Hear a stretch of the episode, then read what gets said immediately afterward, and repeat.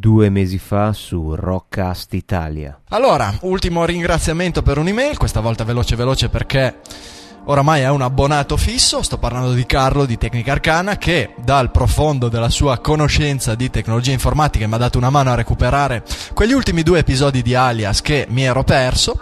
Carlo ha, eh, mi ha aiutato a installare, a implementare queste metodiche, come dire, ad orso di mulo sul mio Macintosh. Conoscevo già delle metodiche di torrentismo atte a queste cose e ho proposto a Carlo, visto che ne sa tanto, di fare magari una puntata di Tecnica Arcana dedicata appunto a queste tecnologie del peer-to-peer. Rockcast Italia chiama, Tecnica Arcana risponde.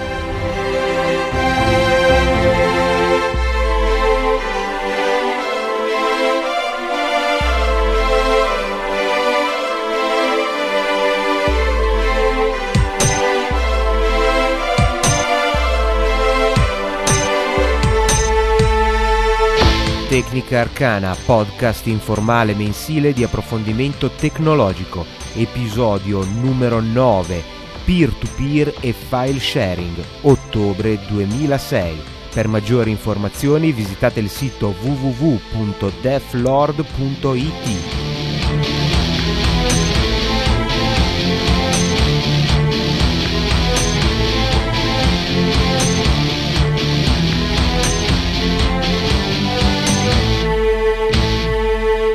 Salve a tutti e benvenuti al nono episodio di Tecnica Arcana mensile. Questa sera abbiamo un argomento che, se non di interesse, sarà quantomeno di grandissima attualità. Parliamo infatti di peer-to-peer e file sharing. Un argomento scottante che occupa spazio su tutte le testate online in maniera pressoché quotidiana e qualche volta riesce anche a farsi spazio nei telegiornali o sulla carta stampata e molto spesso non certo per esaltarne le qualità. File sharing e peer-to-peer sono ormai indissolubilmente legati a un aspetto criminale, diventando quasi sinonimo di reato, mentre invece sono esclusivamente tecnologie che, come molte altre tecnologie, possono essere utilizzate in vari modi e anche in maniera illegale, ma sono tecnologie di grandissimo interesse, di grandissime capacità, in grado, sotto certi punti di vista, di rivoluzionare il modo che abbiamo di vedere internet. Partiamo immediatamente dal nome, peer-to-peer e file sharing. Questi nomi in realtà non sono sinonimi, sono soggetti, come spesso capita, a un uso non propriamente corretto, un po' come avviene con il real time, che ormai è diventato sinonimo di istantaneo, mentre invece ha una definizione sua ben particolare, con delle regole ben precise. Lo stesso per peer-to-peer e file sharing. Sono in realtà due parole complementari, ma non sono assolutamente sinonimi. Tanto per cominciare, il file sharing è l'operazione di condivisione dei file, cioè la possibilità di in qualche modo mettere a disposizione dei documenti che possono essere di vario tipo, tutto quello che passa all'interno di un computer può essere in qualche modo condiviso e appunto distribuirli a chi ne fa richiesta attraverso una cerchia che solitamente è ristretta. Ad esempio gli utilizzatori di, dello stesso tipo di programma eh, di file sharing che noi stiamo utilizzando per condividere i file. E mentre invece il peer-to-peer è semplicemente un'architettura di rete. Poi, incidentalmente, la maggior parte delle applicazioni di file sharing si avvale di un'architettura peer-to-peer, ma sono diciamo due strati di diversi, distinti. File sharing è l'applicazione, peer-to-peer è il metodo in cui il file sharing viene attuato. Il peer-to-peer, dicevo, è un'architettura di rete, abbastanza diversa da quella che siamo abituati ad incontrare via internet. Eh, quasi tutta la rete si basa su un sistema detto client-server, ovvero vi è un computer che ha lo scopo di fornire servizi ai computer che si collegano ad esso. Non lo so, pensiamo ad esempio a un semplice server web. È un server che ha al suo, al suo, interno delle pagine che sono memorizzate o vengono comunque generate all'istante su dati presenti sul server stesso e queste vengono eh, inviate ad altri programmi che ne, fa, ne fanno richiesta, che sono i client web solitamente chiamati web browser, lo stesso per la posta elettronica. Noi abbiamo un client web che può essere Thunderbird, Outlook Express, eh, mail di macOS 10 e tutti questi programmi fanno riferimento almeno due server di posta elettronica. Sono programmi che hanno delle funzioni utilizzate dai nostri client. E quindi diciamo c'è una certa asimmetria, non sono programmi uguali, un programma è esclusivamente adibito alla diffusione di servizi o di dati o quello che è e che sono i server e un altro tipo di programma, il client, è esclusivamente dedicato alla gestione, alla fruibilità, a portare all'utente la possibilità di usufruire di questi servizi esposti dal server. Nel peer-to-peer tutto questo è appianato. I programmi vengono considerati uguali, pari, infatti peer-to-peer significa proprio da pari a pari, non c'è più questa sorta di gerarchia fra programma che offre dei servizi e programma che usufruisce di questi servizi, ma sono tutti uguali e si dividono i compiti fra di loro in maniera assolutamente paritaria. Vediamo di fare un esempio un po' più semplice per chi può storcere il naso a parlare di architetture di rete. Mm, il, l'approccio client-server lo possiamo vedere come una classe, una classe di una scuola. Abbiamo il server che fornisce delle informazioni, che potrebbe essere ad esempio l'insegnante, e tutto un insieme di client, che sarebbero i ragazzi che stanno eh, ascoltando la lezione, che interagiscono col server. E il, il server distribuisce i suoi contenuti potrebbe fare un broadcast a tutta la classe. E, ehm, e sono le informazioni che, che fornisce attraverso la lezione. Quando uno dei ragazzi, quindi dei client, ha una domanda da fare, in qualche modo ne fa richiesta al server, all'insegnante, ad esempio alzando la mano. Il server, l'insegnante, vede l'alzata di mano, dà voce al, al ragazzo che fa la domanda e riceve il servizio, ovvero la risposta. Invece un peer-to-peer lo si può vedere un pochettino come un lavoro di gruppo in un laboratorio. Ci sono i ragazzi solitamente lasciati abbastanza a loro stessi, il senso stesso del laboratorio è quello di arrangiarsi da solo in qualche modo e hanno all'incirca più o meno tutte le stesse capacità e la divisione dei compiti, la, um, il colloquio, la sincronizzazione fra i membri del gruppo di lavoro avviene in forma autonoma, partendo dal presupposto che appunto le capacità più o meno sono le stesse. E quindi potremmo vedere questo come una specie di peer-to-peer, non vi è più un punto centrale al quale altri programmi fanno riferimento, ma vi è una sorta di collaborazione, di interscambio reciproco fra i vari elementi del gruppo che sono all'incirca tutti uguali.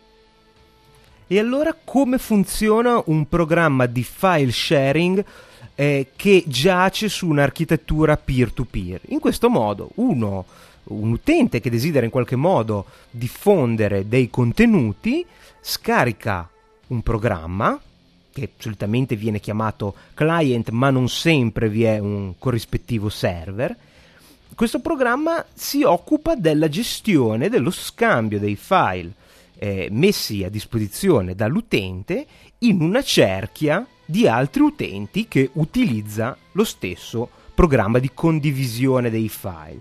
Questi programmi sono più o meno tutti uguali o comunque interoperabili, quindi compatibili fra di loro, attraverso l'uso ad esempio di, degli stessi protocolli, un po' come dire che nel nostro gruppo di studenti si parla tutti la stessa lingua e questi programmi appunto uguali si sincronizzano, si coordinano, ehm, gestiscono la ricerca dei file fra di loro senza l'intervento esterno, o almeno dovrebbe essere così in un'architettura peer-to-peer pura. In realtà è abbastanza difficile ottenere tutto questo, oppure si può ottenere ma a scapito delle prestazioni, quindi ci sono anche delle soluzioni intermedie.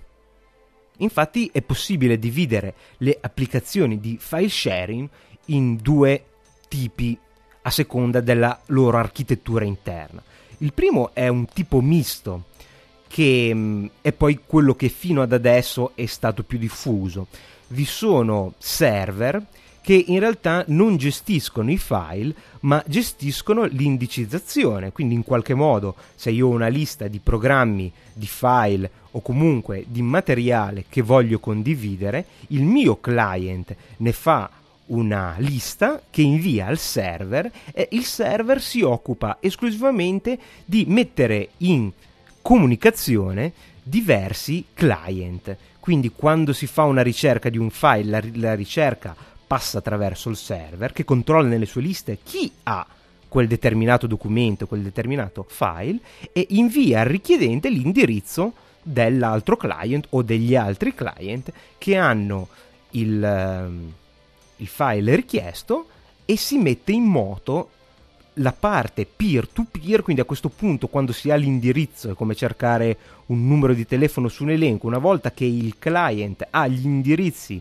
degli altri client, lascia stare il server, non esce dal, dalla scena del, del meccanismo e comincia la comunicazione diretta da pari a pari con gli altri client. Invece un'architettura peer-to-peer pura, che è molto più complessa da realizzare, funziona in modo diverso, dovendo eliminare il server, perché non fa parte di una vera e propria architettura peer-to-peer, le informazioni solitamente contenute nel server, quindi questo incrocio fra domanda e offerta in qualche modo, fra la richiesta e il contenuto, viene distribuita fra tutti i client che mantengono un registro interno, solitamente anche frammentato, quindi proprio distribuito su tutta la superficie dei partecipanti allo scambio e in questo modo viene a mancare la comunicazione con un server, un elemento esterno dall'architettura peer-to-peer e si ha un sistema da pari a pari completamente puro in cui tutte le operazioni vengono gestite dai client. Perché eh, i nuovi sistemi peer-to-peer tendono a prediligere questa seconda opzione? Beh, eh, perché dal punto di vista tecnico si è cominciato a studiarla perché il server, come ogni struttura centralizzata, è soggetto a problemi. Ci può essere un calo di tensione, una rottura dell'hardware, di una scheda di rete e nel caso di un server unico come poteva essere ad esempio, cominciamo a fare qualche nome, quello di Napster, ehm, che era un sistema di peer-to-peer per lo scambio della musica, e in caso di un, una rottura, un malfunzionamento del server, tutta la rete era impossibilitata a funzionare perché mancava la fase di ricerca dei file. In realtà poi questo è diventato molto comodo al variare del tipo degli incidenti. I computer sono sempre più affidabili ed è molto meno frequente l'incidente hardware ed è molto più fre- frequente un altro tipo di incidente, come ad esempio un sequestro. E questo è un discorso che sarà molto interessante da approfondire e lo faremo tra poco. Quindi la struttura peer-to-peer pura è indistruttibile.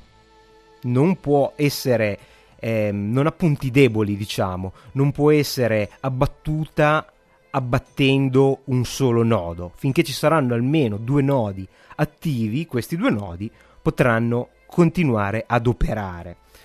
E ehm, diciamo che c'è come in tutte le cose un trade-off, un compromesso. La ricerca attraverso server è velocissima, è molto più veloce che una ricerca attraverso un database che è distribuito fra centinaia o migliaia di computer collegati in rete. Quindi fino ad oggi si è preferito un approccio misto delegando la parte più onerosa dal punto di vista di scambio di informazioni e di ricerca, ovvero il recupero dell'indirizzo del proprietario o dei proprietari del file a un server e poi invece la parte di peer-to-peer gestita direttamente da il, ehm, da, da, dai client in maniera diretta. Questo perché se tutto il traffico fosse veicolato nel, attraverso un server, questo server andrebbe giù in pochissimo tempo perché la mole di dati scambiati attraverso un peer-to-peer è veramente mostruosa. Con queste nuove issues, questi nuovi problemi legati alla robustezza del server, invece si sta eh, in qualche modo rinunciando alle prestazioni di un sistema misto per ottenere la sicurezza e la stabilità di un sistema completamente puro peer-to-peer. Esiste ancora un terzo, una terza categoria che in realtà potremmo considerare una sottocategoria dei sistemi peer-to-peer puri, ovvero i sistemi criptati o sistemi anonimi. La questione è che vi è sempre la necessità di identificare il, il, mittente e il destinatario, insomma bisogna sapere con chi comunicare per questo scambio di file. E questa identificazione è quella che utilizziamo ogni giorno, ovvero l'indirizzo IP. In qualche modo, vuoi per motivi di privacy o vuoi per motivi di offuscamento di questi orribili atti criminali, sono nati, stanno nascendo, ci stanno provando dei sistemi anonimi, ovvero che mettono ancora uno strato di, di, astrazione rispetto a quello già utilizzato dal peer-to-peer per in qualche modo funzionare senza una corrispondenza diretta fra file e indirizzo IP sia di chi sta scaricando e chi, di chi ha fornito il file da scaricare. Questa è una cosa molto difficile perché comunque poi la rete a livello di strati di instradamento e trasporto funziona con gli indirizzi IP e infatti vedremo poi più avanti che questi approcci ancora non funzionano molto bene, non riescono a dare lo stesso livello prestazionale ormai, al quale ormai siamo abituati con i programmi convenzionali ed è per questo che sono ancora poco poco diffusi. Cominciamo a fare qualche nome? Ad esempio utilizzano eh, un approccio misto protocolli come l'ED2K, il protocollo nato con i Donkey 2000, quindi ha la necessità di avere un server di supporto. Questo protocollo, nato appunto con i Donkey 2000, è utilizzato fra gli altri da il noto eMule. Un altro esempio di protocollo di tipo misto è quello del Direct Connect, utilizzato ad esempio da DC++, che è un, una interpretazione open source di un client proprietario per il quale è nato questo protocollo e ehm, BitTorrent, famosissimo, nuovamente utilizza un approccio misto con dei server chiamati tracker in questo caso. Tuttavia tutti questi protocolli in qualche modo si stanno evolvendo e mm, l'evoluzione può essere una migrazione parziale verso un peer-to-peer puro oppure l'introduzione di sistemi multiprotocollo, ad esempio il già citato eMule, uno dei senz'altro dei eh, programmi, dei client di peer-to-peer di maggiore diffusione e maggiore successo, utilizza anche un altro tipo di rete, questa volta un peer-to-peer puro. E all'interno di eMule viene chiamato CAD ed è un'interpretazione del protocollo CADMILIA. Eh, Gnutella è nato immediatamente come peer-to-peer puro, ma la sua diffusione a causa anche di un'efficienza non proprio elevatissima è abbastanza ridotta rispetto ad altri sistemi. E poi ci sono i tentativi di, di navigazione anonima, quindi di, di programmi di peer-to-peer che utilizzano sistemi di anonimizzazione, quindi di eh, oscuramento dell'indirizzo IP in favore di un indirizzo che non sia così informativo come l'indirizzo IP e, e ce ne sono di vari tipi. Dicevo che purtroppo pochi funzionano. Eh, io fra quelli che ho provato eh, nella mia esperienza personale eh, ce ne sono due che hanno dato qualche risultato e sono Ants e Mute. Ce ne sono altri, c'è ad esempio eh, uno rilasciato sotto GPL che si chiama GNUNet e un altro che si chiama Rodi, nessuno di questi al momento ha avuto risultati utilizzabili. Si, mm, vi, vi, posso dire tranquillamente che dopo aver atteso mezz'ora la connessione, ottenuta peraltro, e, e aver cercato file che ero certo di, che avrei trovato, no, non ho trovato assolutamente niente. Addirittura parole chiave assolutamente generiche, tipo un formato di file, MP3 ad esempio, hanno dato un paio di risultati. E in più, come vi dicevo, dopo aver atteso molto tempo, perché eh, praticamente mancando il server centralizzato che ha l'elenco del telefono, tutta la distribuzione delle informazioni è fatta in qualche modo con un passaparola. Si cerca di partire con un client, magari che si era già incontrato eh, in precedenza, se è la prima volta si sorteggia un client casuale, attraverso questo, questo primo fase di inizio, che ad esempio in Cadmilia si chiama Bootstrap, ehm, si comincia a contattare un, un client vicino. Questo vicino scambierà informazioni, lui conoscerà altri client, ci fornirà i loro indirizzi o i loro pseudonimi identificativi se la, la rete è di tipo ehm, anonimo e via via così esponendo client per client con un vero e proprio passaparola le informazioni, la lista dei file e le parole chiave che sono associate a questi file dal nome.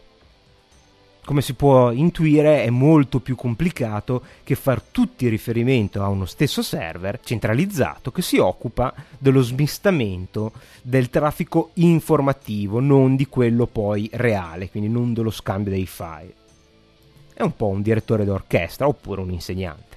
Vediamo, ci sono dei concetti base che possono essere applicati un po' a tutti i programmi di file sharing che utilizzano la mm, metodologia del peer-to-peer per scambiarsi informazioni.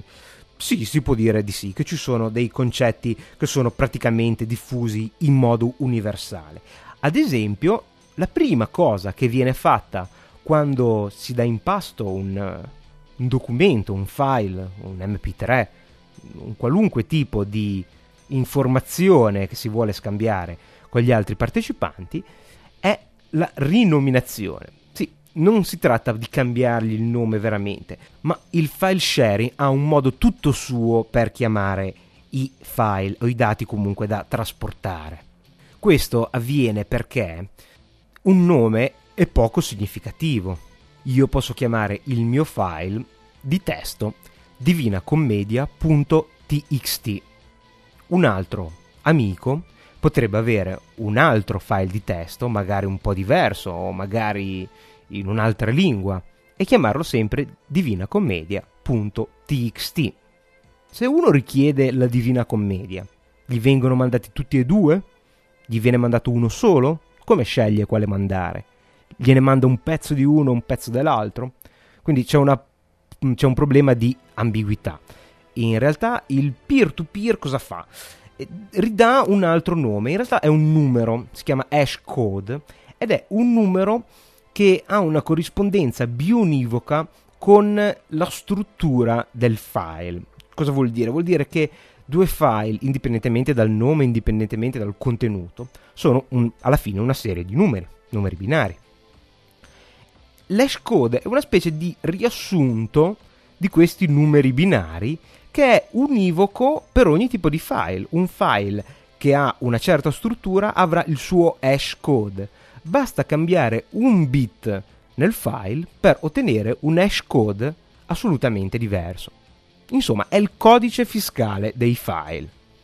Del nome vero e proprio, il peer-to-peer e il file sharing se ne fregano altamente in realtà viene utilizzato solo come sorgente di parole chiave, perché sono descrittive, ma tutto il meccanismo interno funziona con questo hash code. Un hash code, un file, proprio un file bit per bit, non, non, ci deve essere una minima differenza. C'è una piccola differenza, ad esempio perché il file è corrotto, non deve essere per forza un file differente, ma vari, nelle varie traversie per le quali questo file è passato può, avere, può essere rimasto danneggiato. E quindi quando arriva a destinazione il suo hash sarà cambiato e non sarà più lo stesso file di prima abbiamo già un primo metodo che vale per quasi tutti i sistemi di peer-to-peer per recuperare le cose. Se noi conosciamo l'hash code, quindi questa etichetta, il codice fiscale di un file, lo possiamo trovare in maniera molto semplice, senza neanche fare una ricerca. Questo eh, ha dato origine a cataloghi di hash code, di link a file che però non sono sul web, non sono neanche su un sito FTP, ma sono in questa rete interna in qualche modo, privata se vogliamo, anche se poi è di pubblico accesso, però chi non ha installato il programma non può avere accesso, questo è vero per tutto perché chi non ha installato un web browser non può andare sul web, però visto che è meno diffuso sembra una cosa un pochino più occulta, in realtà eh, chiaramente è accessibile a tutti. E mh, questi eh, motori di ricerca dei file sono molto spesso molto comodi. Esistono tantissimi motori di ricerca eh, legali che si accertano che tutto ciò che è presente al loro interno non violi le leggi del, principalmente del diritto d'autore e in alcuni casi sono il vero e proprio unico metodo di gestione del peer-to-peer. Ad esempio, eh, BitTorrent, poi ne parleremo un pochino più avanti dei singoli programmi, ma BitTorrent fa quasi completamente affidamento alla presenza di Link. Fino a poco tempo fa non aveva un motore di ricerca integrato e, e, comunque mai integrato nel programma. Vi era una casella di ricerca che poi rimandava a un motore di ricerca sul, sul web. E, ehm, e, quindi questo è proprio il metodo base, per, chiamare il file per questo nuovo nome univoco. Pensate che l'hash code è talmente importante che alcuni sistemi di peer-to-peer non gestiscono altro, sanno solo fare ricerche per hash code. Cosa significa questo? Significa ad esempio che non sono in grado di fare ricerche per keywords, non sono in grado di cercare le parole questo è un esempio molto diffuso perché Cadmilia funziona in questo modo. E allora cosa si fa?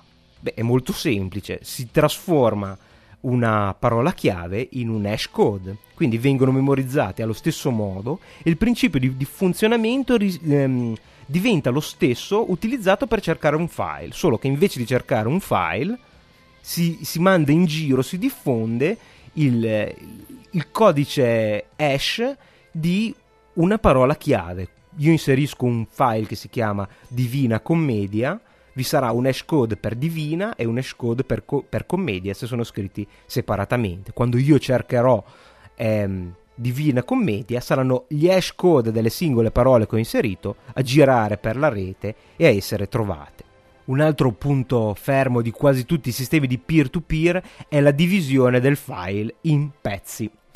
Voi pensate di aver scaricato la ISO di un DVD con la più completa distribuzione di Linux che abbiate mai potuto immaginare.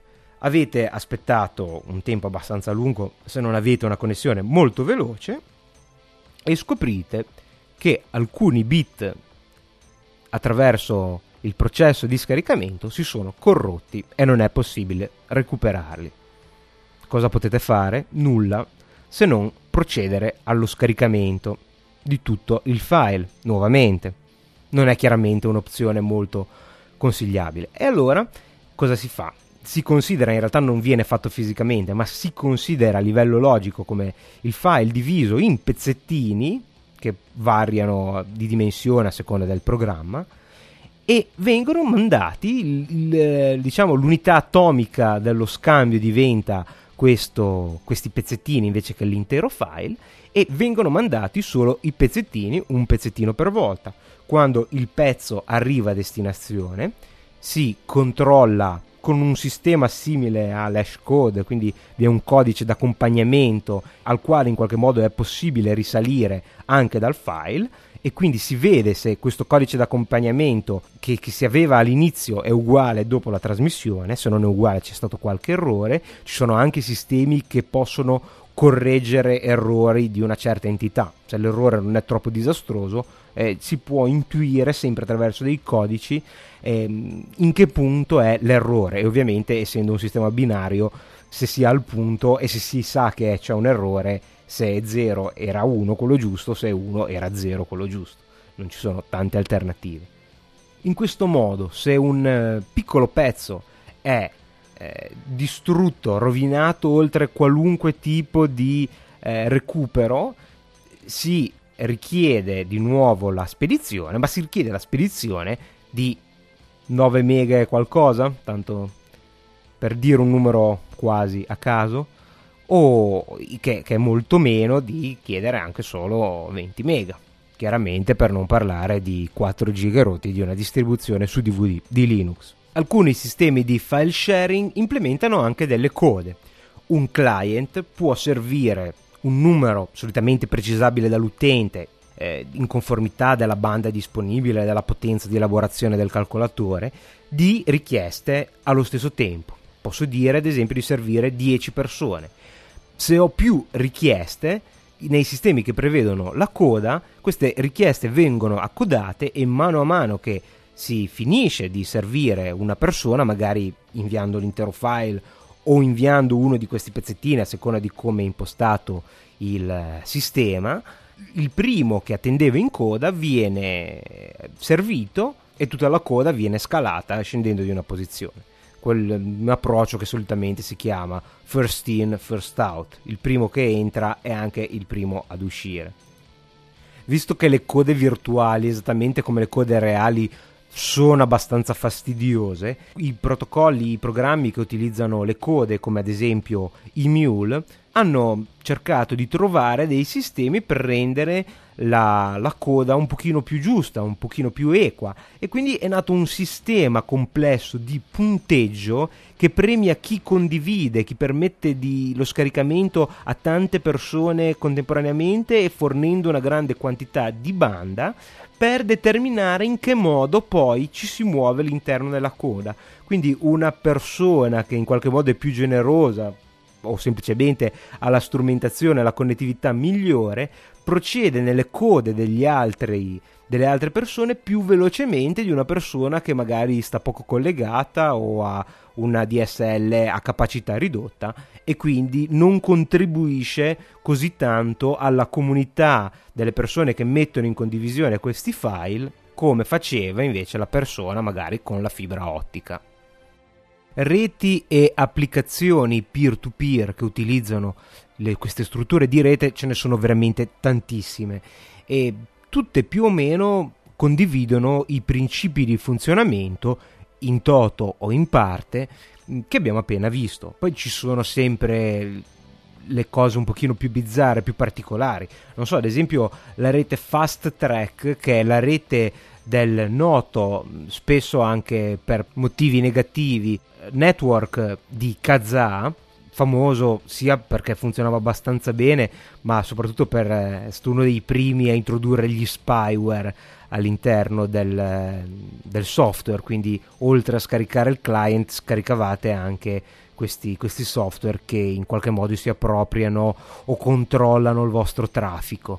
E Kazaa utilizza questa rete che si chiama Fast Track, che è più o meno una rete peer-to-peer tradizionale, ma se il computer che sta facendo girare in quel momento il client è particolarmente potente e collegato con connettività particolarmente veloce, diventa più pari degli altri, sono tutti uguali, ma questi, alcuni computer con grandi caratteristiche tecniche, diventano un qualcosa di più, diventano quello che vengono comunemente chiamati supernodi e funzionano come veri e propri mini server per eh, un gruppo di utenti che non ha le stesse caratteristiche, quindi gira su computer più lenti o hanno una connettività ridotta. Quindi eh, come vedete ci sono tantissime implementazioni diverse del concetto di base dell'architettura peer-to-peer. Una nota, Kazaa che appunto è stato noto sia per per un certo periodo sto, il, la piattaforma di peer-to-peer e di file sharing più diffusa era noto anche per l'introduzione di questi, di questi spyware e oltretutto essendo un programma chiuso e oltretutto criptato era difficile ottenere client compatibili.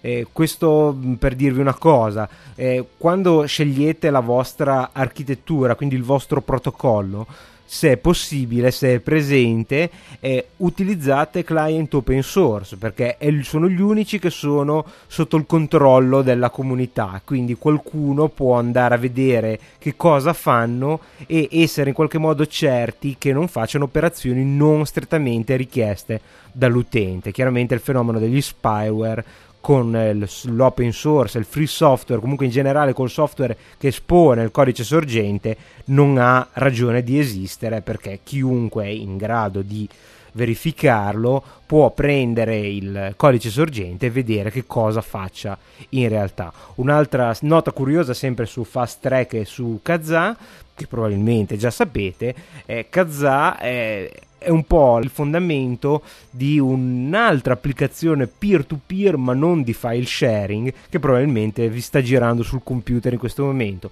Skype, il team di sviluppo che ha sviluppato Kazaa è anche alla base di Skype, di questa startup ai tempi eh, per la telefonia voice over IP che utilizza anche in questo caso un, eh, un'architettura peer-to-peer, ovvero i, sono i, i, client che si fanno, si passano fra di loro le informazioni della voce e questo è il migliore esempio per dimostrare che peer-to-peer e file sharing non sono la, la stessa cosa. E, chiaramente Skype ha un'architettura peer-to-peer ma è un'applicazione di voice over IP che non ha nulla a che vedere dal punto di vista delle funzionalità con il, i, i sistemi di file sharing che abbiamo visto ovviamente non scambiate la possibilità di inviare punto punto dei file all'altro, all'altro capo del, diciamo, del, del, vostro contatto perché manca tutta la funzione di indicizzazione dei file e di ricerca che sono poi il vero e proprio fulcro del file sharing. In alcuni casi le caratteristiche, se vogliamo anche le limitazioni del programma di peer-to-peer e dell'architettura al quale fa riferimento cambiano in qualche modo l'uso che se ne fa per, eh, per gli utenti. Vi faccio un esempio, eh, Direct Connect è un'architettura di, di rete ehm, creata da Neomodus anche questa nella sua accezione originale era un, um, un client chiuso con spyware, esattamente come Kazaa, e, ehm, ed è un'architettura che è molto veloce, lo scaricamento avviene molto velocemente, è molto molto semplice come struttura rispetto ad altri programmi che abbiamo citato come Emule o BitTorrent e ha anche un'altra caratteristica. Prima di tutto non è decentrata, quindi necessita di un server. Questi server si chiamano hub, concentratori. E data la caratteristica di mh, mm, scarsa eh, flessibilità e potenza del protocollo, ehm, funziona bene solo se si gestiscono piccole quantità di file. Allora cosa è successo? Invece di diventare una piattaforma di peer-to-peer di uso generale dove ci si può trovare qualunque cosa, queste due condizioni, pochi utenti, pochi file e necessità di utilizzare dei concentratori, degli hub, dei server alla fine, ha fatto nascere tutta una serie di piccole comunità tematiche. Quindi, contrariamente ai server degli altri protocolli di peer-to-peer che sono assolutamente generalisti, eh, gli hub di eh, Direct Connect, il suo client open source, se lo volete provare, il più famoso è DC, DC eh, sono, sono, riuniti questi hub per argomento. Potete trovare l'hub dedicato, che ne so, alla musica classica e si condivide principalmente musica classica. E a quella ai cartoni animati e ci sono i cartoni animati. E via così. Questo può avere chiaramente eh, un vantaggio e uno svantaggio. Il vantaggio è che più o meno sapete ciò che vi aspetta ed avete probabilità di trovarlo e di scaricarlo molto velocemente, lo svantaggio è che bisogna cercare il server specifico per un determinato genere di, di informazione che si vuole recuperare. Sia chiaro, non è obbligatorio, ci possono essere server generici, però è nata anche questa eh, settorializzazione eh, in base all'argomento trattato dai server, che era una cosa che semplicemente non si era mai vista nel panorama del peer-to-peer prima di Direct Connect. Sempre spaziando negli approcci diversi e curiosi utilizzati nelle piattaforme di file sharing, senz'altro la più particolare e la più promettente sotto certi punti di vista, anche se alla fine per ora è ancora un programma dalle scarsissime possibilità, è quella utilizzata da Mute. Mute utilizza un, un algoritmo chiamato Ant Colony Optimization, ovvero l'ottimizzazione a colonia di formiche. È una cosa molto particolare ma molto molto interessante. Dovete sapere che le formiche, quando si muovono alla ricerca di cibo, cominciano, escono dal formicaio e cominciano a girare in modo casuale. Mentre vagano random al, nei dintorni del formicaio, rilasciano dei feromoni, quindi una traccia odorosa. Quando un'altra formica si sta spostando in modo random, se sente questa traccia odorosa di feromoni lasciati da un'altra formica, ci si accoda. Non lo fa sempre, ma lo fa spesso.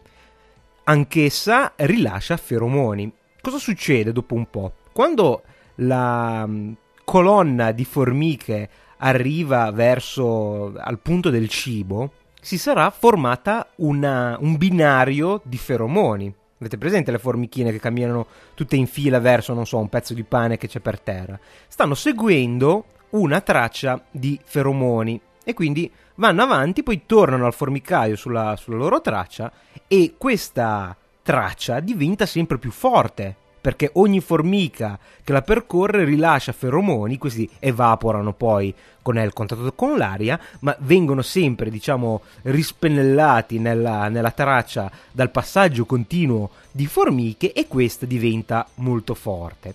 Cosa succede? Supponiamo che si possa arrivare a una fonte di cibo da due strade diverse, perché ricordiamo che le formiche eh, stavano vagando in maniera completamente casuale, quindi possono anche aver fatto un giro molto lungo e molto particolare. La prima e le altre poi si sono accodate, quindi mantengono eh, forte questo odore che diventa un binario. Supponiamo che si possa arrivare al nostro panino per terra da due punti differenti, uno più breve e l'altro invece più lungo cosa succede? Eh, sapendo che il feromone si dissolve nell'aria, nella traccia più lunga, quando le formiche la percorrono, supponendo lo stesso numero di formiche, e ehm, c'è un maggior periodo di tempo in cui non ci passa nessuna formica perché la traccia è molto lunga, quindi le formiche partono e poi ci vuole più tempo per tornare indietro. Quindi piano piano la traccia diventa meno forte perché è forte nel momento in cui ci passano sopra, ma ha più tempo di evaporare perché il percorso è più lungo. Mentre invece le formiche che passano dall'altra parte ripassando più volte perché il percorso è breve, mantengono la traccia feromonica molto più forte perché passano più volte e quindi ha meno tempo di evaporare. Cosa succede? Le formiche che tornano dal vecchio percorso arrivano nel formicaio, lasciano la briciolina ed escono fuori. La volta dopo cercheranno la traccia più forte, quindi non passeranno più per, il, ehm, per la vecchia traccia, quella lunga, ma quella più breve perché avrà un odore più forte e quindi piano piano vengono tutte le formiche instradate nel percorso più breve. Non so se vi ricordate che si parlava di percorso ottimo su un grafo che è il disegnino che rappresenta una rete. Questo è ciò che hanno fatto le formiche da secoli, da, da millenni, da de- decine di migliaia di anni, in maniera del tutto naturale. Hanno fatto un'ottimizzazione di un percorso, di un grafo, perché c'è un, due punti di, un, di questa struttura raggiungibile da diversi percorsi e loro in qualche modo hanno scelto il migliore. Visto che io avevo sentito parlare di questa cosa la prima volta perché lo stavano facendo un'università con i robot eh, un algoritmo di instradamento dei robot su vari percorsi, ma lo facevano in maniera fisica, non era un algoritmo eh, concettuale, digitale. C'erano proprio questi robot che facevano un, qualche tipo di puzzetta, non mi ricordo se lasciavano un qualche liquido o era veramente una cosa odorosa come le formiche e funzionava anche in quel caso. Cosa fa Mute? fa una, stessa, una cosa simile, ovvero crea delle specie di formiche digitali che lasciano il loro segno quando passano fra i vari nodi della rete e questo segno rimane più forte su percorsi più brevi e l'instradamento viene fatto in questo modo. È una cosa incredibile, io se fossi in voi scaricherei il programma dal link che troverete sulla pagina degli episodi di Tecnica Arcana solo per guardarlo mentre funziona e immaginarvi queste piccole formichine che partono dal vostro computer e raggiungono il client del vostro vicino di nodo. Questa è una tecnologia molto promettente perché garantisce in qualche modo una certa forma di anonimato applicato ovviamente ad altre tecnologie. Chiaramente non ha bisogno di server perché è basata proprio su questa esplorazione inizialmente randomica che piano piano tende a un percorso subottimo, non proprio ottimo, ma addirittura dal punto di vista matematico è stato dimostrato che può essere una soluzione vicina all'ottimo per il problema del commesso viaggiatore, che è un problema notoriamente molto complicato da risolvere, che è semplicemente il percorso minimo che deve compiere un viaggiatore per girare un certo numero di città senza passare due volte nella stessa città e tornare indietro, un percorso che addirittura come complessità se affrontato semplicemente con tutte le combinazioni possibili è un percorso di complessità fattoriale, quindi diventa spaventosamente grande al crescere del numero delle città, il fattoriale è ancora più grande del proverbiale esponenziale, quindi diventa una cosa che al crescere del numero delle città con i metodi tradizionali diventa assolutamente incalcolabile. Nonostante le scarse prestazioni attuali, questo probabilmente sarà potrà essere uno dei possibili sviluppi futuri del peer-to-peer e anche di altre applicazioni. Invece mh, sistemi molto più semplici hanno in realtà molto più successo perché funzionano in qualche modo meglio.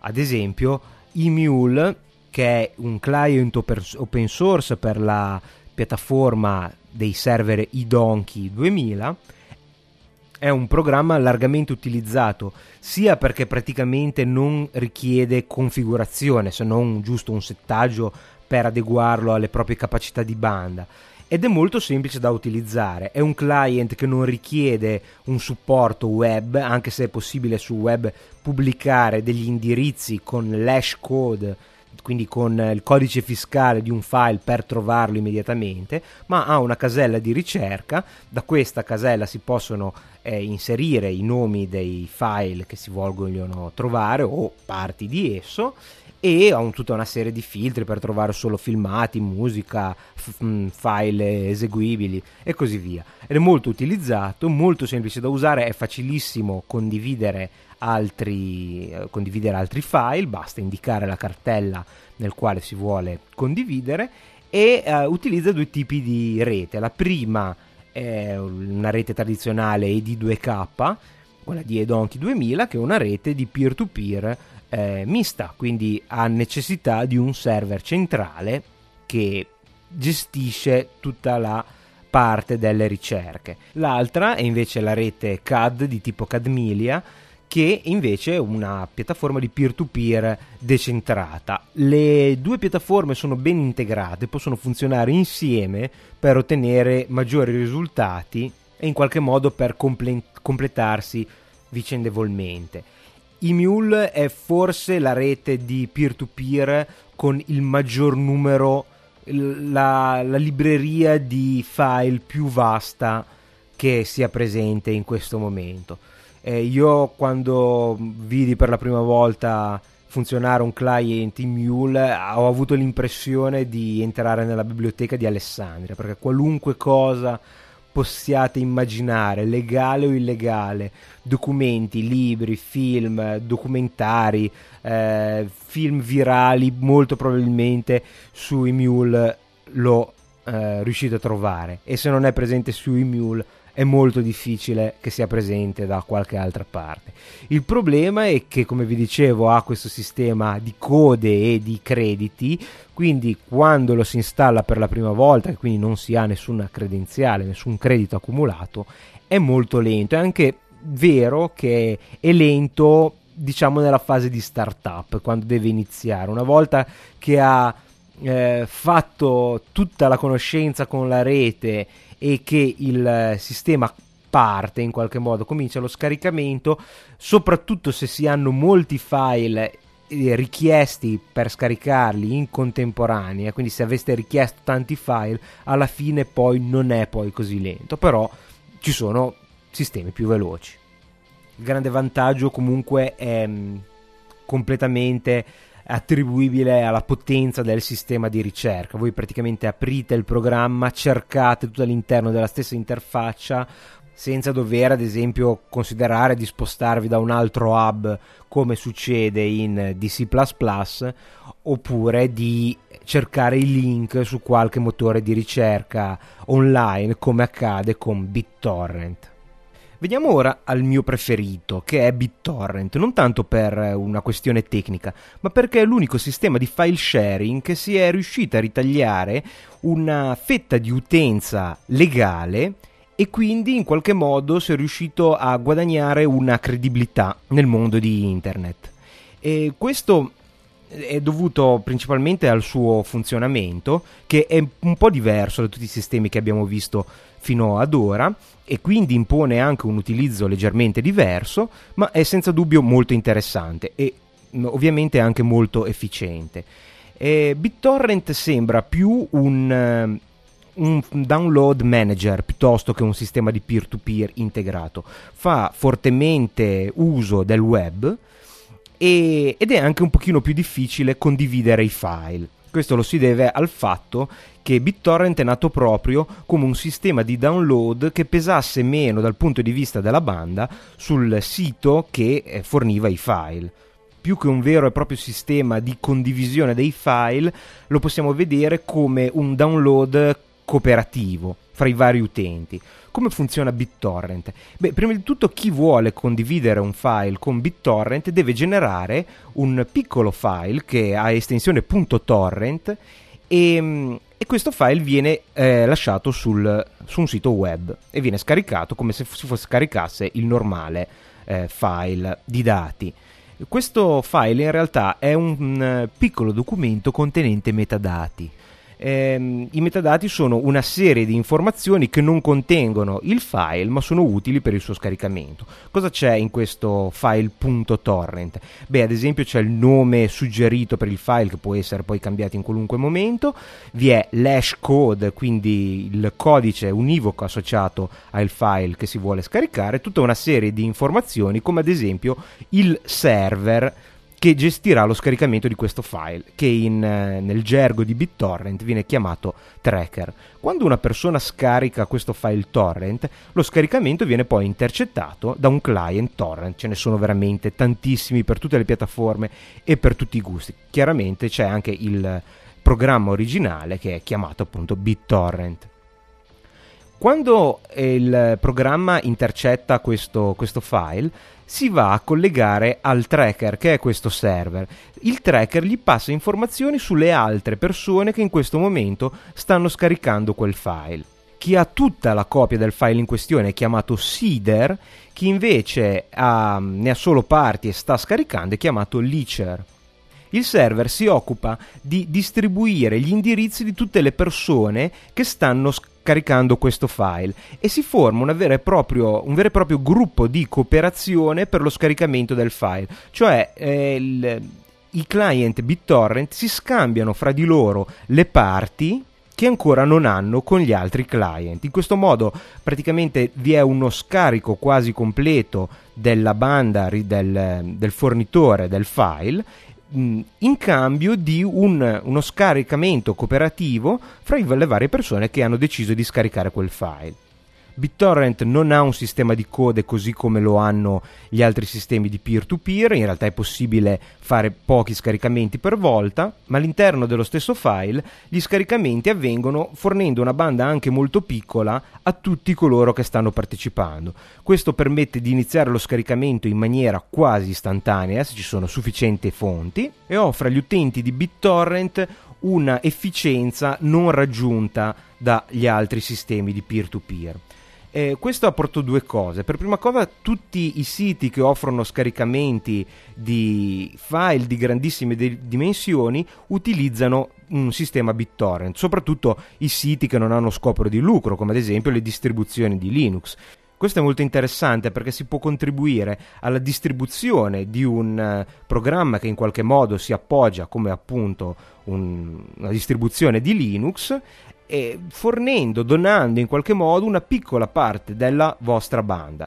Infatti, se permettete, io vi consiglio una volta che avete scaricato i file con BitTorrent, se non avete stringenti problemi di spazio, di tenerli un po' sul vostro hard disk. In questo modo, così come voi avete scaricato dalle altre persone, quando voi diventate seeder, ov- ovvero avete tutto il file disponibile sul vostro hard disk, contribuirete alla creazione di altri seeder permettendo lo scaricamento dal vostro hard disk. Tutti i programmi peer-to-peer permettono di eh, in qualche modo impostare una banda di ingresso e di uscita in modo da non intasare il vostro computer. Questa è una cosa da fare m- molta attenzione perché ad esempio la banda in upload che sembra non importante per la navigazione di internet, in realtà è fondamentale. Se voi saturate la vostra banda in upload, non riuscite più a mandare anche a un semplice server web tutti quei messaggi di controllo e la navigazione che pur eh, occupando principalmente la banda di download eh, diventa molto lenta proprio perché non potete inviare le risposte al server web ad esempio tantissimi siti legali utilizzano BitTorrent ad esempio, avevo citato nella scorsa puntata telegrafica eh, Jamendo, che è un sito di musica Creative Commons francese e mm, permette di scaricare gli album completi che gli autori hanno mm, rilasciato disponibili per la condivisione attraverso sistemi di eMule e BitTorrent. Chiaramente BitTorrent, essendo così rapido, per, una, per uno scaricamento di questo tipo è consigliato. Ciò permette con infrastrutture minime e con esigenze di, bande, di banda fortemente ridotte di poter eh, fornire servizi così completi come lo scaricamento di interi album in forma gratuita.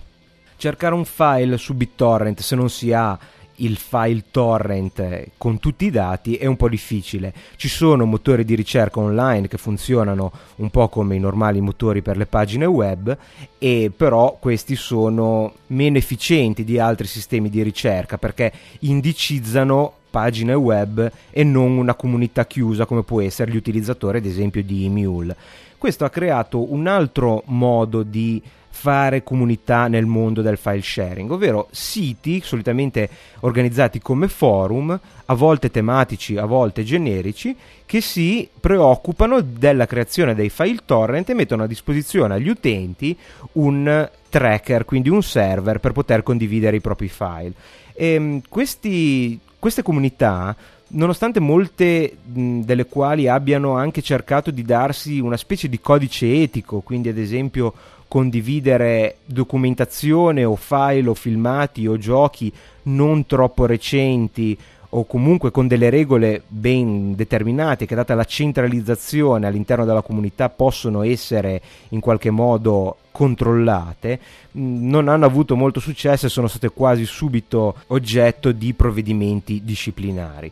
Tuttavia, come dicevo, ci sono tante applicazioni legali, oltre al già citato Jamendo, vi sono dei tracker che eh, permettono di fare ricerche e di scaricare materiale sotto licenza Creative Commons oppure sotto public domain, pubblico dominio, e che è quel caso in cui il diritto d'autore è scaduto o nei paesi nei quali è possibile fare questo, il proprietario del diritto d'autore lo ha ceduto, lo ha quindi in qualche modo rinnegato, lasciando il, il lavoro che aveva fatto in pubblico dominio. Vi metterò i link su dove trovare questo materiale gratuito e legale, eh, ovviamente nella pagina degli episodi. Ci sono tantissimi ehm, siti di eh, scaricamento attraverso BitTorrent legali, molti anche con tantissimi film eh, per i quali ormai il diritto di, d'autore non è, più, non è più valido, è scaduto e si trovano delle vere e proprie chicche. Io sono un amante dei film horror a partire dagli anni 20 e arrivare agli anni 60, eh, c'è di che passare diverse serate con centinaia di titoli, la maggior parte chiaramente in lingua originale, ma è comunque un modo piacevole di, e tranquillo, sicuro, di poter scaricare attraverso un sistema di file sharing. Anche il protocollo di BitTorrent è in continua evoluzione e le ultime novità per questo sistema sono eh, metodi per cercare di eliminare la necessità di avere un tracker eh, all'interno del meccanismo, quindi di andare senza server come stanno facendo altri sistemi di peer-to-peer. Questo avviene nel solito modo, ovvero distribuendo le informazioni solitamente fornite dal server fra i vari client attraverso un sistema che si chiama Distributed Hash Table, comune anche ad altri sistemi di peer-to-peer. Alcuni client già lo supportano. Fra i client questa volta io mi eh, cambio un pochino ciò che vi ho detto eh, poco tempo fa e vi consiglio se avete un sistema Windows di provare almeno per un po' di tempo un client strepitoso purtroppo closed source ma eh, comunque gratuito nello scaricamento.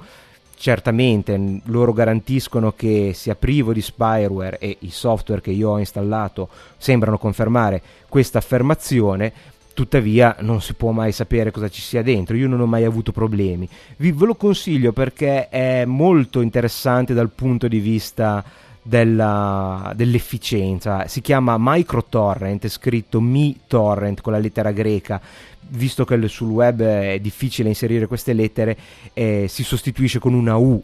Ed è un... Eh, un piccolo client, piccolissimo ma molto bello esteticamente e molto molto efficiente, che ha una dimensione, pensate, di 170k. Eh, se desiderate avere il programma di installazione completo, che però non è necessario, eh, invece lo scaricamento è di 500k, pensate, occupa più il programma di installazione che il file vero e proprio. In questo programma scritto in C troverete tutte le funzioni del client BitTorrent originale che invece è scritto in Python, quindi come efficienza non è proprio il massimo e in uno spazio ridottissimo con un'occupazione della CPU che è appena appena percepibile dal task manager e una decina di megabyte di RAM occupati con un, un numero medio di download. Questa leggera forma di emancipazione che ha ottenuto BitTorrent con i suoi usi legali, chiaramente questo non vuol dire, come vi dicevo, che le comunità BitTorrent siano state risparmiate da cause legali, tutt'altro, sono le prime ad essere state colpite. Tuttavia, eh, questo ha portato un'accettazione comune di questo come un protocollo di scaricamento di file, un metodo di download managing piuttosto che di vero e proprio file sharing. Tanto che, ad esempio, Opera, il notissimo browser eh, multipiattaforma, nella sua ultima versione eh, integra proprio eh, un client BitTorrent per facilitare senza necessità di altro software aggiuntivo lo scaricamento di questo tipo di fonti. Non solo, quasi tutte le distribuzioni Linux forniscono dei client BitTorrent per i maggiori ambienti operativi come KDE o GNOME. Un altro uso che non è molto diffuso, ma è senz'altro già possibile in questo momento, è quello nei podcast, ovvero distribuire i podcast attraverso BitTorrent. È una cosa che in realtà si può già fare. Voi sapete che nel, nel feed, nel file RSS, vi è un tag che si chiama enclosure e questo feed contiene l'indirizzo del file mp3 o quello che è il media utilizzato per il podcast e è possibile sostituire nell'enclosure e mettere il file mp3 e inserire un file con estensione .torrent.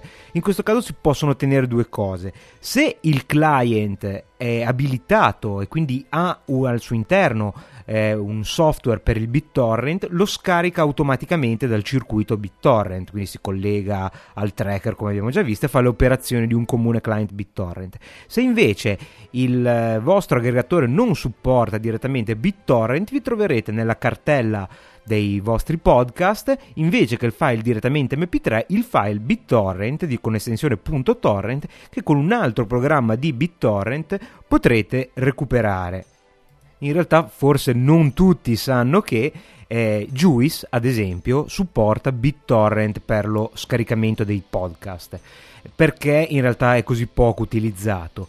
Eh, perché eh, prima di tutto è lavoro di più da fare per il podcaster, oltre a redigere il, il, podcast e il feed, ha necessità di fare tutte le operazioni, quindi creazione del file torrent, trovare un tracker pubblico o installarne uno sul suo server se ne ha la possibilità e quindi diventa un pochino più laborioso. E poi gli aggregatori che sfruttano la possibilità del download attraverso BitTorrent sono pochi e quei pochi che ci sono come Juice non è che funzionino tanto bene. Funzionano mm, da qualche errore ogni tanto sono andato a vedere nel log ma i file in linea di massima arrivano. Il problema è che ad esempio non, si, non sono riuscito a donare parte di banda per le altre persone che volevano condividere e scaricare da, da me il, i podcast che avevo scaricato attraverso BitTorrent. E purtroppo Juice, eh, per Juice ho un brutto presentimento perché è tanto tempo che non viene aggiornato e sito, sul sito la documentazione è offline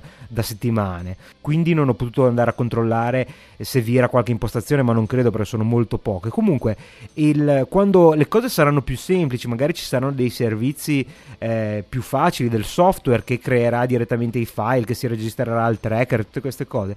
Eh, BitTorrent potrà essere un'ottima, un'ottima soluzione, direi la soluzione ideale per un podcast, perché quando voi vi decidete di eh, decidete di fare un podcast, il primo problema è la banda, che visto che i file sono abbastanza grandi, la banda presa dal vostro server può essere impressionante. Vi assicuro che ci vuole pochissimo per arrivare a fare decine di gigabyte al mese con un podcast sul proprio sito e più aumenta il successo del vostro podcast e più è la banda richiesta. Con BitTorrent è esattamente il contrario, più aumenta il successo, l'audience del vostro podcast e meno sarà la banda richiesta perché sarà condivisa fra tutti gli ascoltatori ed è bello, crea anche proprio uno spirito di comunità, l'idea di sapere che il primo che scarica eh, poi condivide con tutti gli altri mano a mano che che si diventa in tanti è più facile scaricare il proprio podcast preferito. Concludiamo con la parte forse più spinosa di tutta la faccenda. Quanto c'è di vero nell'equazione eh, file sharing uguale pirateria? Per prima cosa, il file sharing è un metodo di distribuzione dei contenuti, non dissimile da un sito web o da un sito FTP. Quindi non è il programma a fare l'illegalità o la legalità, ma è ciò che scaricate. Una banalità, beh, è sempre meglio tenerlo a mente. Ciò che potete scaricare è ciò che in qualche modo non è mai stato o non è più coperto dalle leggi del diritto d'autore. Quindi se utilizzate qualcuno dei siti che troverete di download legale sul, sul, sito di Tecnica Arcana, siete assolutamente sicuri al 100% che non state commettendo un crimine, o meglio, al 100% non ve lo posso tanto garantire perché eh, in realtà ciò che viene rilasciato negli Stati Uniti può essere ancora coperto dal diritto d'autore in Italia, perché ci sono le leggi che sono ovviamente molto differenti, giusto per eh, fare ancora un pochino più di confusione, che non ce n'è mai abbastanza nonostante sia i server e sia siti di link per questi sistemi non contengano di per sé stesso e non abbiano traffico di materiale protetto da copyright e nonostante ci sia una causa famosissima, un precedente famosissimo nella letteratura legale americana, la famosa causa Betamax, quella del, eh, delle videocassette della Sony, Betamax contro gli Universal City Studios che ha essenzialmente asserito che il produttore della tecnologia di copia non è responsabile dell'uso e noi potremmo traslarlo come il produttore del software di peer-to-peer non è responsabile di ciò che viene condiviso Questi siti vengono regolarmente chiusi così come i server e purtroppo ogni tanto anche qualche eh, software viene fatto chiudere e quindi non è più possibile scaricarlo. In alcuni casi vengono riconvertiti in software per la distribuzione legale, ma sono ancora ben lungi dall'avere successo. In realtà la situazione così com'è è molto delicata, perché da un lato ehm, ci sono le comunità di utenti che premono per poter eh, condividere il materiale in tutta sicurezza. In realtà c'è già una grandissima condivisione di materiale libero, di materiale legale. Ci vorrebbe un pochino più flessibilità.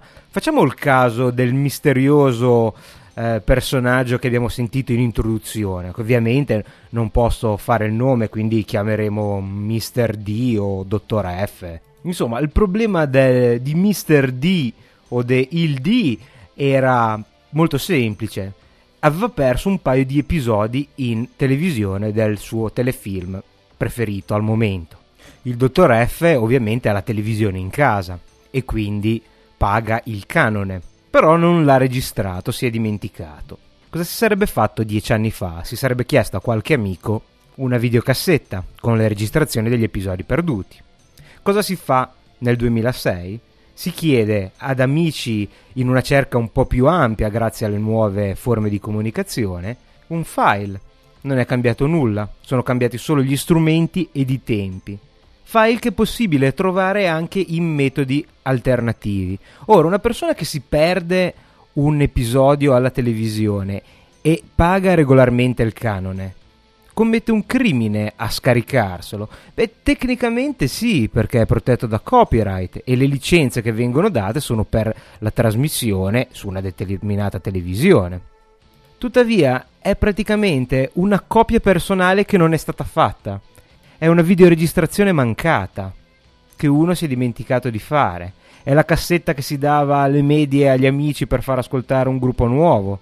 È una cosa completamente priva di lucro. Se proprio vogliamo dirla tutta, dovrebbe essere un servizio fornito direttamente dalle televisioni. Si ammoderna tutto il sistema, l'infrastruttura televisiva, con cosa?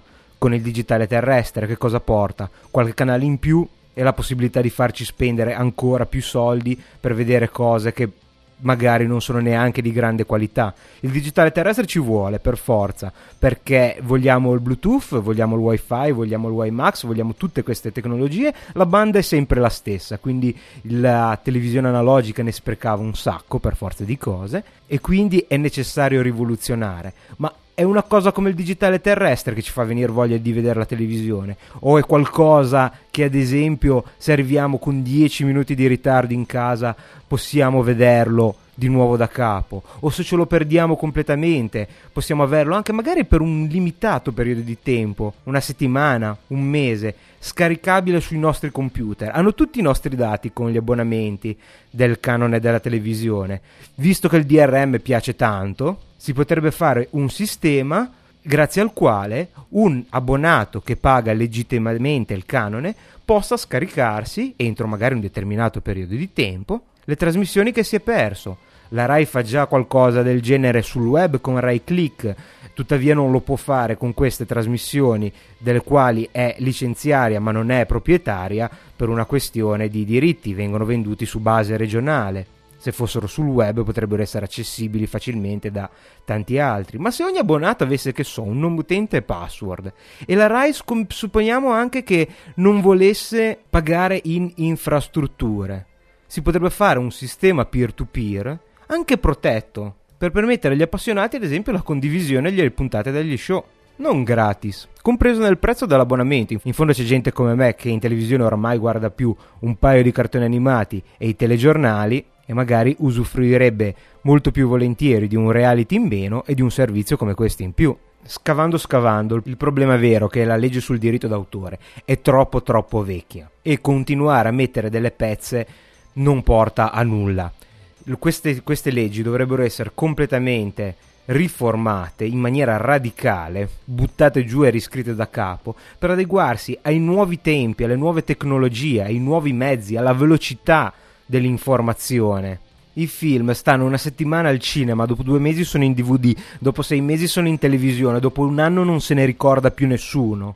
Tutto ciò è compatibile con le vecchie leggi sui diritti d'autore. Lo sapete dopo quanto tempo un'opera passa dalla proprietà al pubblico dominio? Dopo 70 anni. Andate a controllare le FAC sul sito della SIAE.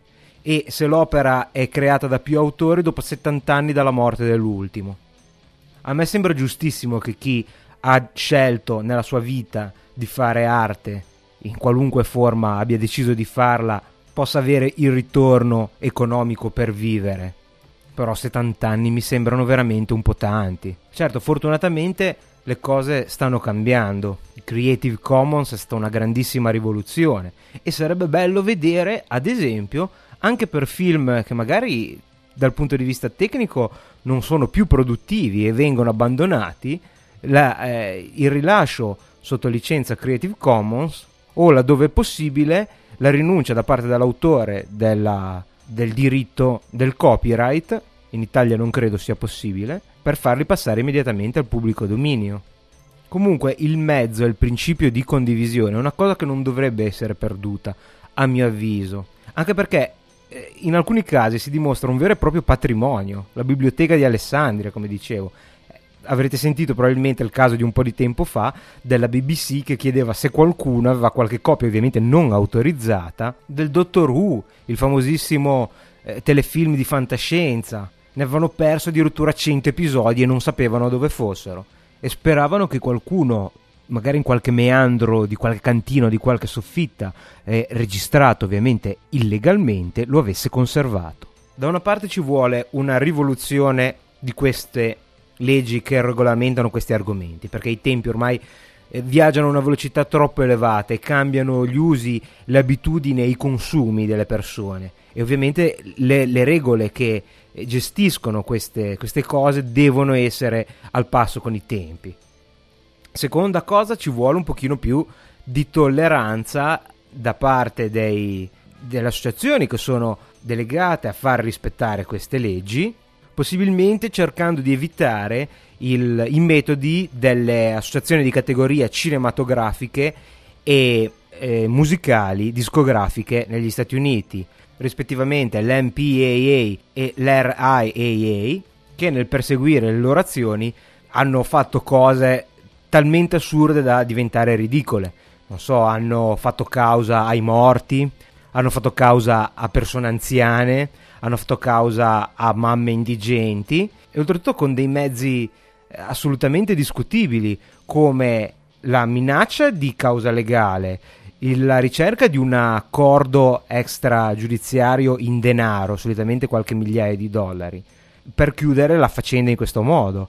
Ma la prima persona che si è ribellata ed ha detto no andiamo pure in, in tribunale, vediamo cosa succede, è successo che ha vinto la causa, perché le società dei discografici non sono riusciti a dimostrare come hanno ottenuto l'associazione fra l'indirizzo IP che stava scaricando il file quando è stato intercettato da un bot, da quello che, che utilizzano per eh, monitorare il traffico peer-to-peer e la persona che in quel momento era collegata, che è un'informazione che si può avere solo dagli internet service provider e viene data solo in caso di un'inchiesta, di una autorità di polizia o di un'autorità federale, non certo di un'associazione di categoria.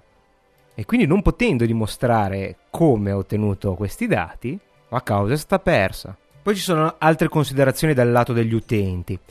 iTunes ha dimostrato che la gente è ben disposta a pagare per avere la musica, è disposta a pagare per averla immediatamente, in maniera facile e veloce e iTunes non è ancora ideale perché costringe, per avere la massima libertà, all'uso di un prodotto proprietario, si può ascoltare in giro solo con eh, l'iPod, a meno di giri strani come la masterizzazione e poi il ripping su un altro formato. Però l'idea è questa, se il servizio è buono, è rapido e funziona, la gente è disposta a pagare. E d'altro canto ci sono i sistemi di protezione della copia invasivi in una maniera spaventosa, che non portano nient'altro a far credere alla persona che ha acquistato regolarmente il CD musicale o il gioco, quello che è il programma, il software, che si trova poi il computer che magari funziona male per l'eccessiva invasività di questi prodotti a autoconsiderarsi un deficiente perché in fondo se avesse scaricato da un programma peer-to-peer avrebbe avuto il suo file mp3 assolutamente eh, libero da eh, qualunque problema di protezione o di DRM e lo avrebbe potuto utilizzare in qualunque modo. Questa è una situazione che poi è un pochino più complicata, magari ne riparleremo. Quella del DRM è un circolo vizioso. La gente vor- non vorrebbe il DRM, eh, le case discografiche vogliono il DRM, senza case discografiche non c'è musica, senza musica la gente non compra i brani e quindi diventa un pochino complesso, di- difficile secondo me tagliarlo via in un colpo solo. È più facile rivoluzionare la, mon- la mentalità portando la gente ad ascoltare e a in qualche modo ricompensare gli artisti che mettono ad esempio la loro musica sul PodSafe Music Network o su qualche sito di eh, scaricamento sotto qualche licenza Creative Commons o semplicemente rilasciano i loro brani sul loro sito. Inoltre è anche difficile capire esattamente l'impatto del peer-to-peer sulle, sulle vendite perché ci sono due modi di interpretare i dati del peer-to-peer. La prima è quella di vedere il numero di canzoni scaricate. Se vengono scaricate, non so, 10.000 copie di una canzone, si considerano come 10.000 copie non vendute, quindi una perdita di 10.000 per 99 centesimi, ad esempio. E, e l'altro invece è vedere l'andamento del mercato. E non sembra che ci sia stata una flessione così eh, elevato. Addirittura non c'è proprio stata una flessione sul mercato tradizionale o della musica comunque venduta legalmente online. Questo perché? Perché la gente poi è affezionata ai propri artisti. La gente, a mio avviso, scarica ciò che non comprerebbe. Tutto sommato, dal punto di vista del mercato vero e proprio, eh, penso che sia solo eh, informazione che non ci sarebbe cioè che circola liberamente, ma che se la gente dovesse pagare per, la, per averla non la pagherebbe. Io personalmente continuo ad avere un sacco di CD e i miei gruppi favoriti, a parte che con la musica Creative Commons sto scoprendo tantissime cose interessanti che hanno sostituito in parte anche i miei precedenti gruppi, ma tuttavia di, del mio gruppo che ascolto da quando ero ragazzino, non, non scaricherei mai dal peer-to-peer una copia illegale ma perché eh, voglio che questa gente continui a fare la musica che mi piace. Mentre invece per sentire una canzone che magari sento una volta alla radio, vedere se mi piace, poi magari anche acquistarla legalmente, per carità, può essere un, un mezzo interessante. Ho lasciato per ultimo la cosa che a mio avviso dal punto di vista di chi ascolta, che molto probabilmente è al massimo un utente di questi servizi è importante. Anche l'utente dovrebbe essere più responsabile. Abbiamo visto che ci sono già stati tentativi di autoregolamentazione fra le comunità di scaricamento attraverso BitTorrent, ma anche questo, se si cerca l'intrattenimento su internet attraverso lo scaricamento di questi file, ricordiamoci sempre che c'è tantissimo intrattenimento legale anche attraverso questi mezzi io mentre sto registrando questo episodio ho MicroTorrent che è al 98% in questo momento di The Brain That Wouldn't Die, un film di fantascienza, non so esattamente, probabilmente sarà degli anni 50, presente sulla pagina di BitTorrent eh, nella homepage bittorrent.com come selezione dei film per Halloween. C'è tantissimo materiale, ci sono, ci sono i torrent legali con tantissimo veramente materiale, centinaia di film ai quali attingere liberamente e non solo che è bene che, che, che, circolino in modo che non si perdano, che non succeda come i film della BBC. Quindi quando si scarica cerchiamo di scaricare anche in maniera ragionata, anche perché si finisce ad avere un atteggiamento di scaricamento compulsivo, lo scaricare solo per il gusto di avere eh, il Mule o BitTorrent che va sempre al massimo della banda disponibile. Io ne potrei contare un po' di amici che sono sempre in scaricamento, poi non riescono fisicamente a vedere nulla di quello che, che hanno scaricato perché il tempo è quello che è.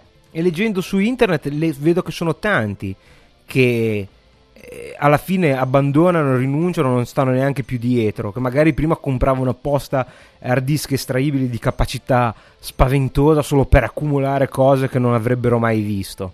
addirittura a volte eh, sul posto di lavoro, che è doppiamente pericoloso. Uno per la questione legale, l'altra perché il peer-to-peer solitamente mangia tantissima banda e può bloccare un intero ufficio. Allora, riprendiamoci il mezzo, ma con moderazione, privilegiando le cose che sono libere. E se poi c'è proprio un paio di episodi di alias che sono stati perduti e non si può vivere senza sapere che cosa è successo alla gente della CIA che combatte contro le varie società segrete di immortali e illuminati, beh, allora io non ho mai sentito nessuno che sto messo in galera per aver passato una videocassetta a un amico. E voi? Bene, vi saluto, vi ringrazio di aver speso quest'ora e mezza con me. Questa volta non sono poi così arrabbiato di aver parlato tanto, non rimpiango nessuna parola di quelle dette. Eh, vi saluto, eh, non c'è sigla ma vi ricordo che la musica è sempre proveniente dal PodSafe Music Network. E per maggiori informazioni potete andare sul sito www.deflord.it o cercare Tecnica Arcana su Google, la mail è sempre tecnicarcana.gmail.com vi saluto, se non ci sentiamo prima, magari verso fine mese, magari il 31, magari a mezzanotte, passate sul sito di Tecnica Arcana o usate il vostro aggregatore, potreste trovare una sorpresa. Arrivederci.